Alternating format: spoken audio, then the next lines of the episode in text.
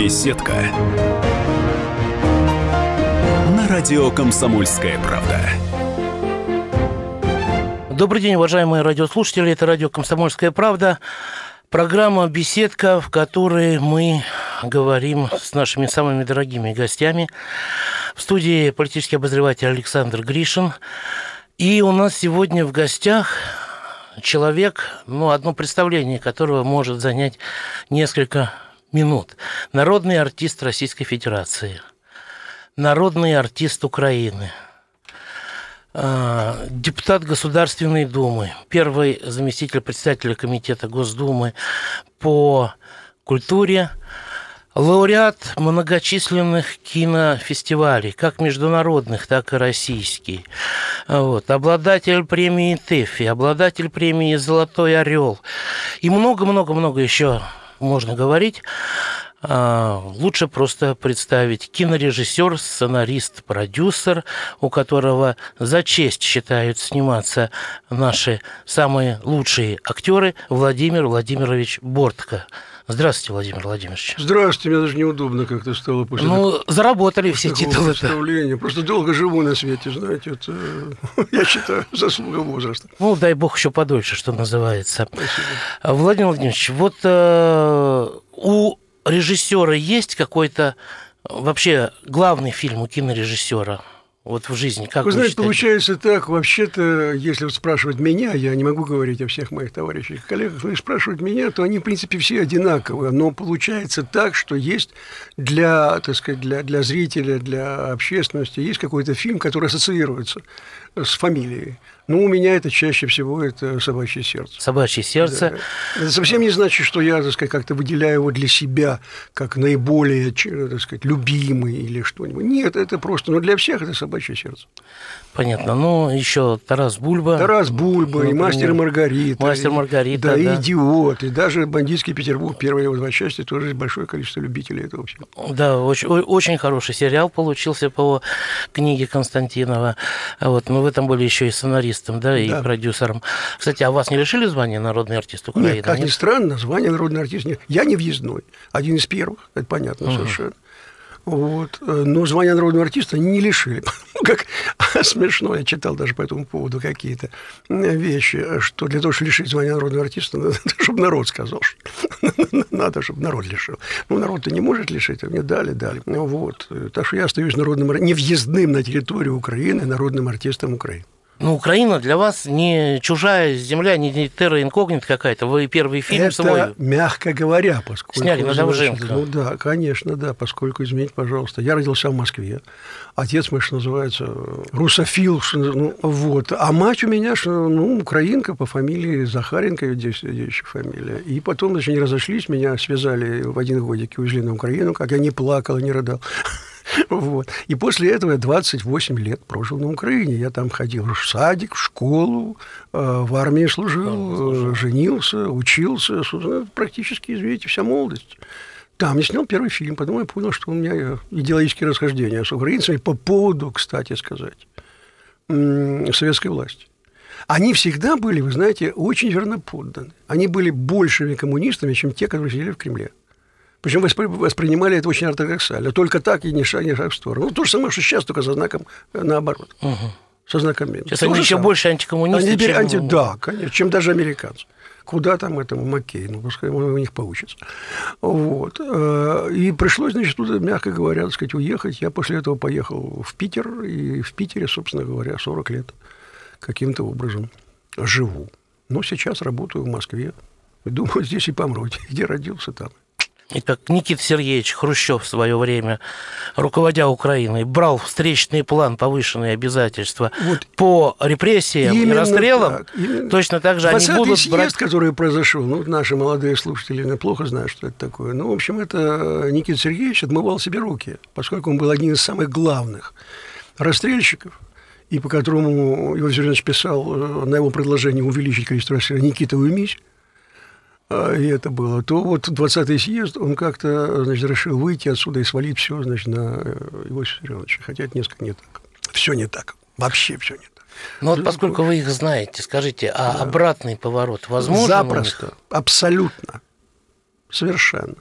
Поверьте мне, что все вернется на круги своя. И мы опять же будем одним народом. Она будет южной ветвью русского народа.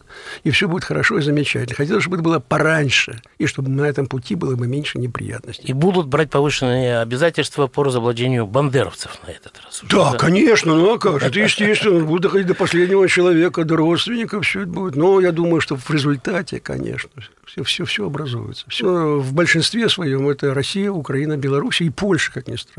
Это все один и тот же народ.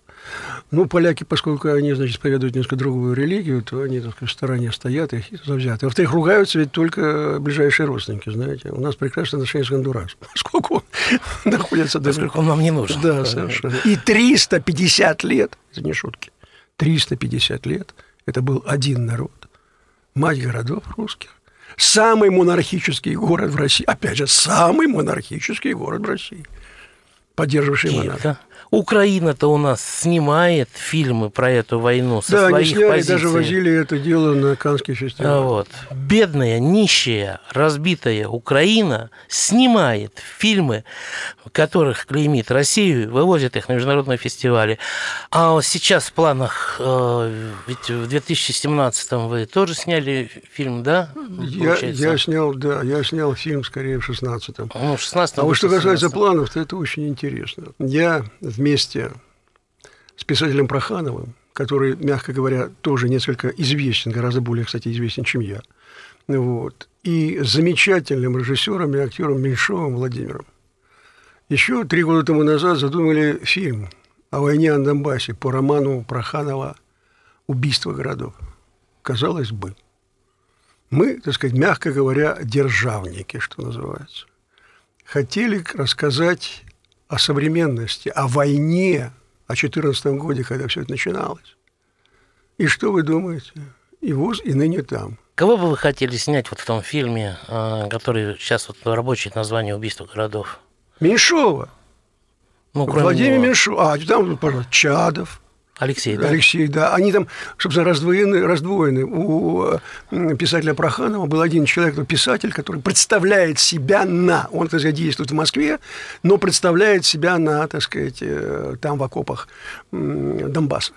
Но в кино это довольно сложно, потому что у меня 2 человека присутствуют, у меня и Чадов тоже. Понятно. Ну, вообще, вы же были на Донбассе, да? Ездили, да, конечно, туда? Я ездил туда. А с кем говорили, с кем встречались? Да со всеми, начиная от Захарченко, а дальше, ну, чтобы фамилии уже вспоминать людей, которые там воюют. Я был, что называется, на передовой. Вот, я Захарченко наградил именным пистолетом. Он остался там, я привез только удостоверение, да, естественно, сюда не привозил. Но, тем не менее, я знаю, вот Захар Прилепин там воюет, и очень интересно, и, видите, никто же не заставлял туда ехать. Называется «По зову сердца». И более того, вы знаете, я не сильно верю в эти минские договоренности, поскольку они абсолютно невыполнимы ни с той, ни с другой стороны, потому что мы хотели, там, собственно, записано это, мы бы хотели определение этих, то есть признание людей этих с украинской стороны, то есть между ними заключено. Они его не хотят признавать, они говорят, что это российская агрессия. А вот сейчас фильм, да? В этом году вдруг решили, что сценарий, который не менялся, в принципе, нехороший, вот, вы знаете, его забраковали. То есть вернулись к сценарию. Почему? Потому что дальше, если мы его защищали, понимаете, против меня, Проханова и Меньшова, как-то трудно было бы несколько возражать, я понимаю. Но вот здесь на сценарии он нехороший. Вы знаете, да. И вот фильм там этот не нужен. Должен вам сказать еще одно. Это был, пожалуй, единственный фильм на современную тему в следующем году. Дальше были больше мультики, ужастики, фильмы-катастрофы, все что угодно. А вот о современности, тем более такой современности, которая, что называется, стоит... Вопиет. Увы, не будет ничего. Вот это весьма и весьма печально. Что за этим стоит, не знаю. Понятия не имею. Но думаю, догадываюсь, конечно, что есть... И это, кстати сказать, касается того, о чем вы мне сейчас сказали, поговорим о том, о сём, в том числе о положении в стране. Что есть люди, которые считают, что... Ну, как вам сказать? Не надо бы говорить об этом. Продолжение через несколько минут. Беседка. На радио «Комсомольская правда».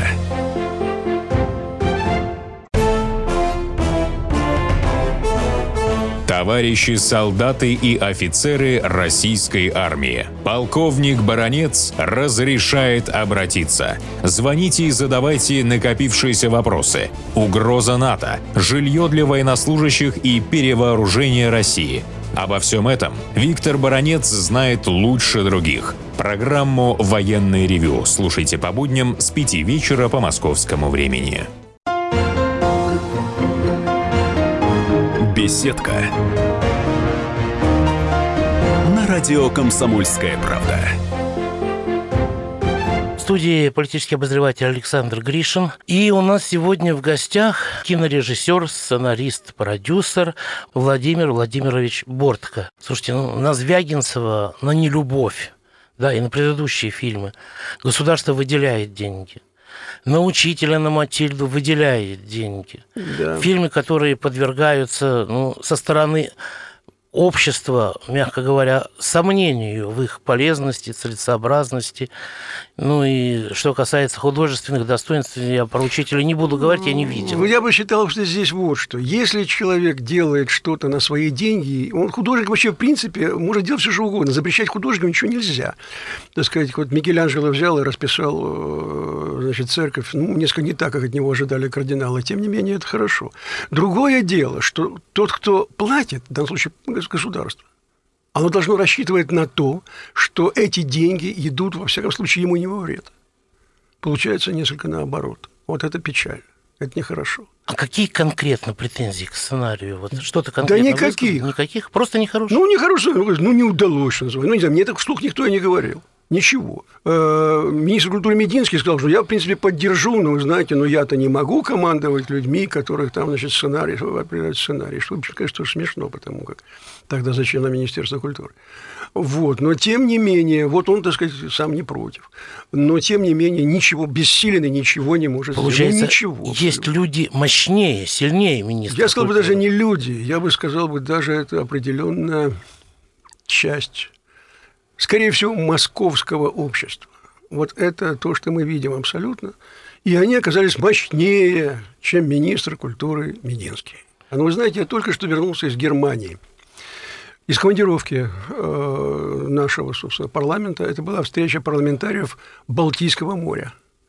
И первый день открывал профессор, не помню его фамилии, немец, который говорил: вы знаете, у нас, сказать, в Союзе-то, в европейском, что-то нехорошо там стало. Популисты нас одолевают. Оказывается, понимаете, что вот те люди, которые выражают свое недовольство процессами, которые происходят сейчас в последнее время в Европейском Союзе, они просто называются популистами. То есть мы правы всегда. Мы, вот, либералы, мы всегда правы. А вот те, кто против нас, те нехорошо. И проводить, например, плебисциты нужно только тогда, когда вот это действительно это прогрессивно. А прогрессивно с их точки зрения. Как ни странно, эта точка зрения присутствует и у нас. Мы всегда правы. А вот большинство, которое, так сказать, хотело бы видеть что-то другое, думать как-то по-другому, они это, ну, это, так сказать, они не правы. Это все популизм. Это чистой воды популизм. Вот что я думаю сейчас по поводу современности и, так сказать, политического положения у нас. Хотя бы в Москве. Столица – это очень важно. Столица – это решает практически все. Но, тем не менее, Москва-Питер. И вот здесь вот голос, так называемой, либеральной интеллигенции, он, собственно говоря, заглушает все остальное. Я хочу сказать, что я видел только что и в Германии, да я вижу каждый день здесь, атаки на одного человека, который является нашим президентом. Да какие? Да как? Не понимая только одного. Ну, хорошо, ладно. Значит, уйдет, допустим, этот президент. Что начнется в стране? У вас дети есть, друзья мои, чтобы так подрывать основу государства?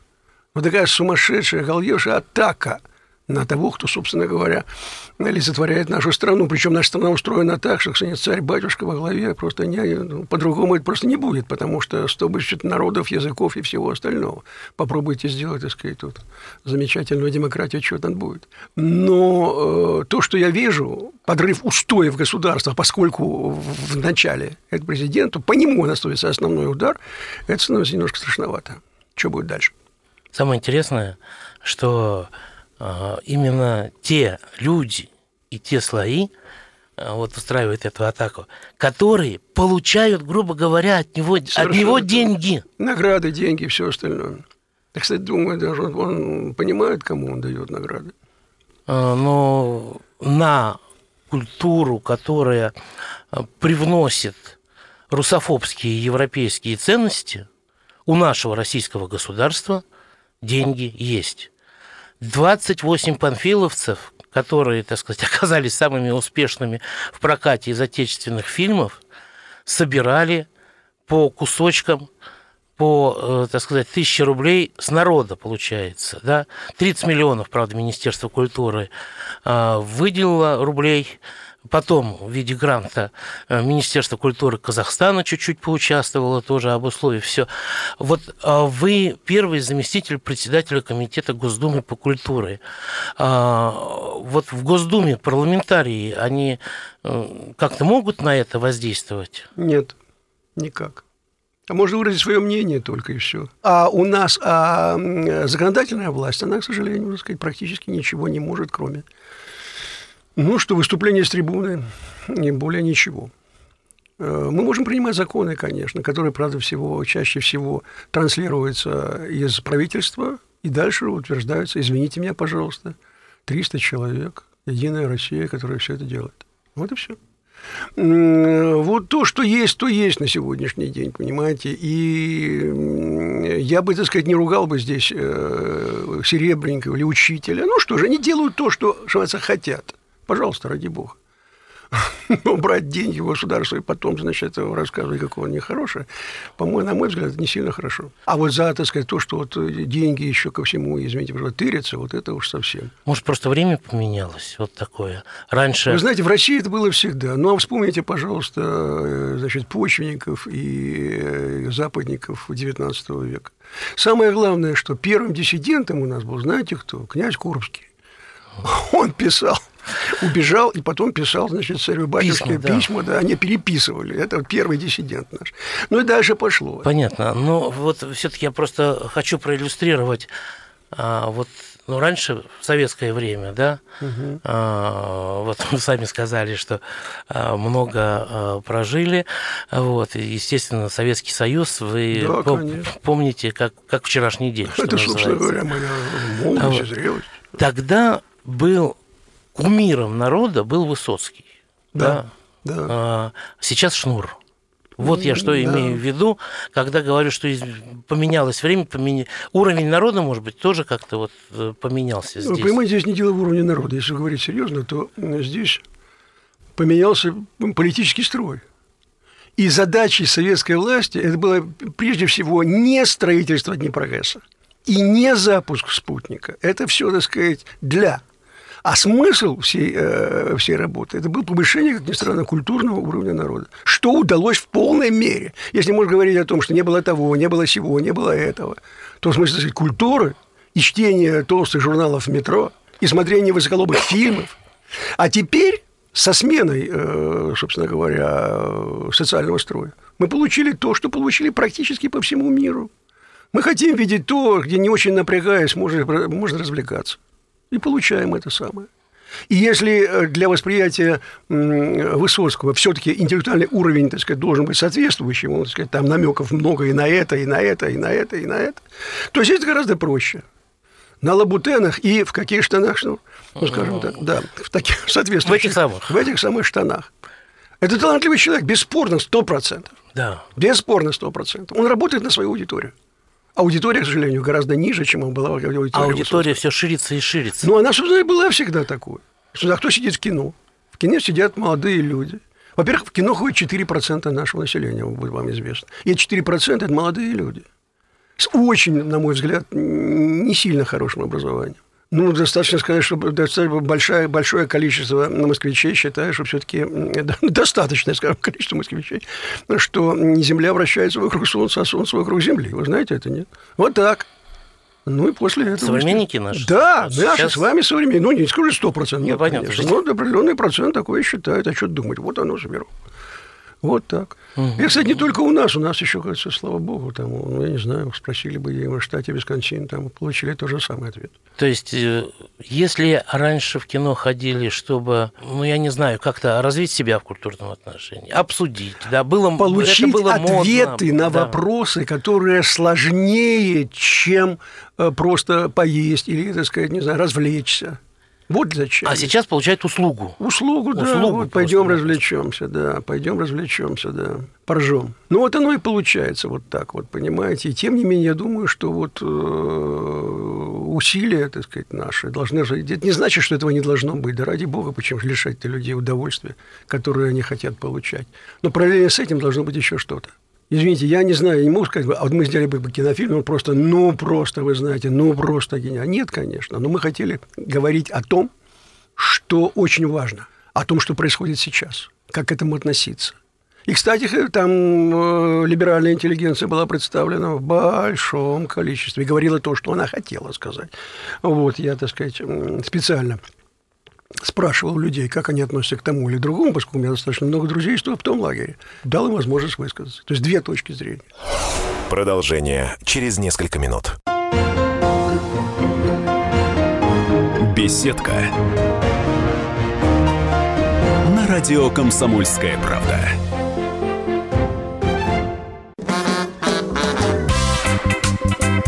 И в России. Мысли нет и денег нет. И за рубежом. Да хоть на Луне. Как же ты не дурачина, братец, если у тебя много сантиков, а ты в тюрьму попал. Деньги правят везде. О них говорили, говорят и будут говорить. По будням с 13 часов 5 минут по московскому времени в программе «Личные деньги» на радио «Комсомольская правда». Беседка. На радио «Комсомольская правда». В студии политический обозреватель Александр Гришин. И у нас сегодня в гостях кинорежиссер, сценарист, продюсер Владимир Владимирович Бортко. А вот если разработать какой-то законопроект о том, что приоритет отдавать... значит, постановкам, фильмам... Простите, пожалуйста, так это уже все есть. А как же нет? Подожди, есть уже здравый смысл. Военно-патриотическое воспитание. Там, или, да не нужно военно-патриотическое воспитание. Хорошо, нужно просто не гадить. Ну да и все, больше ничего. Ну, в законе нельзя написать... Не гадить, да, конечно. Вы знаете, я не знаю, мне сказать, что можно сделать в законе здесь, не знаю, каким законом. Я думаю, что просто люди, которые занимаются этим со стороны государства, должны очень четко понимать. Вот это точно. Чем они занимаются, для чего они занимаются и что они должны делать. Причем сделать очень просто. Понять, что тебе, государству, нужно. И ни в коем случае не влезать в творчество, так сказать, творцам не мешать, но только понимать, что я даю деньги, я государство, на это и на это. Извините меня, пожалуйста. Все. Ну, слушайте, ну, удивительная ситуация.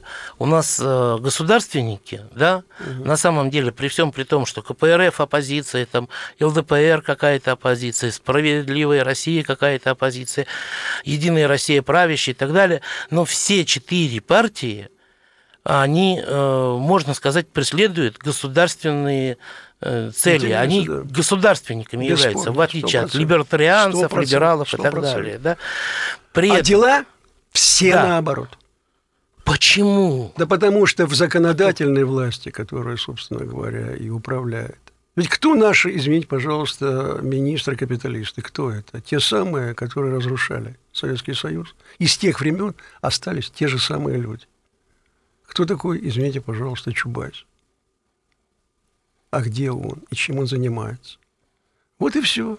И дальше вся эта команда, которая, в принципе, что называется, исповедует те же самые идеи, которые выражают... То есть, часть американской элиты, которая сейчас эти проиграла, это же их ставленники все. Они там все учились, они просто повторяют все это.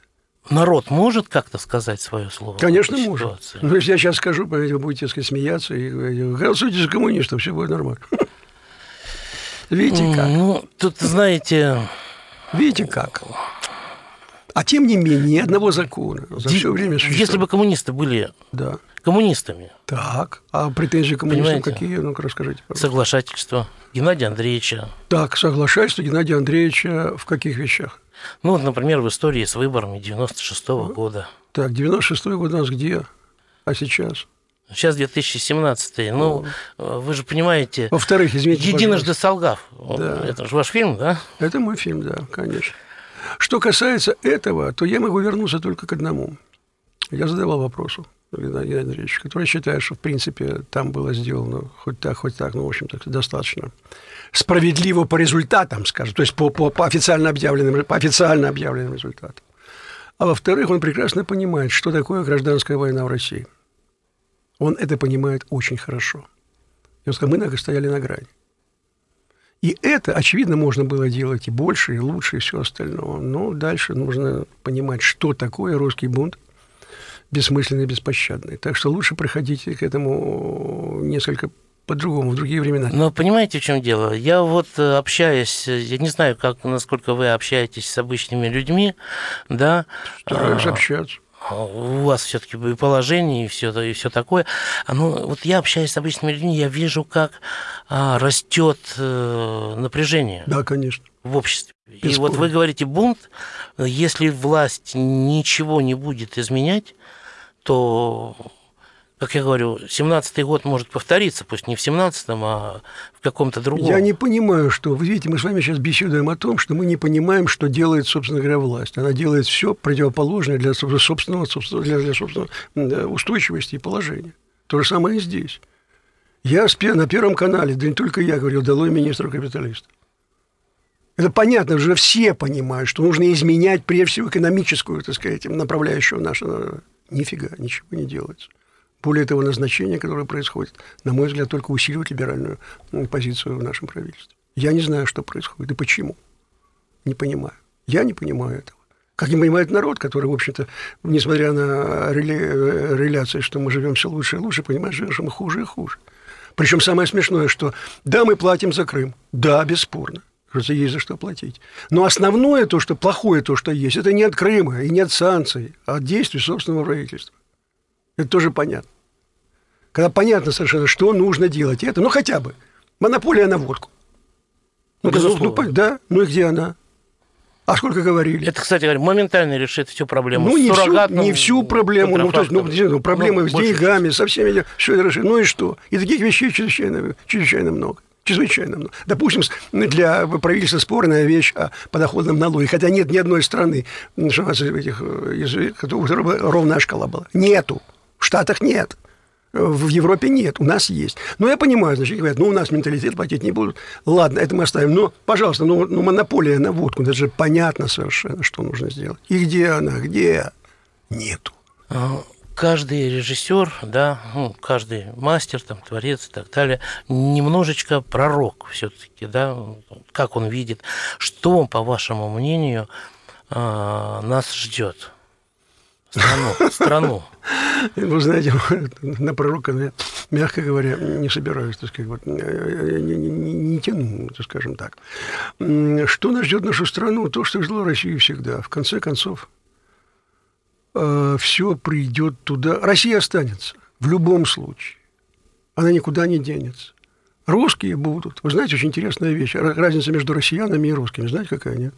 Россияне они производные от Российской Федерации. Ибо у них паспорт Российской Федерации. Забрать у них не будет Российской Федерации, исчезнут россияне. А русские не исчезнут никуда и никогда. Они останутся. Это народ, это нация. Когда я говорю русский, я имею в виду и южную ветвь нашу, и западную ветвь, я имею в виду, и украинцев, и белорусов. Это один и тот же народ, который будет жить еще очень долго, не 1000 лет. Вот что я думаю. Большое спасибо. У нас в студии был режиссер, сценарист, продюсер, народный артист России, не Российской Федерации, как официально звучит, а народный артист России и даже Украины, Владимир Владимирович Бортко. Я искренне желаю вам, Владимир Владимирович, чтобы деньги на фильм все-таки нашлись. Всего доброго. Беседка. На радио «Комсомольская правда». Адвокат! Спокойно, спокойно. Народного адвоката Леонида Ольшанского хватит на всех. Юридические консультации в прямом эфире. Слушайте и звоните по субботам с 16 часов по московскому времени.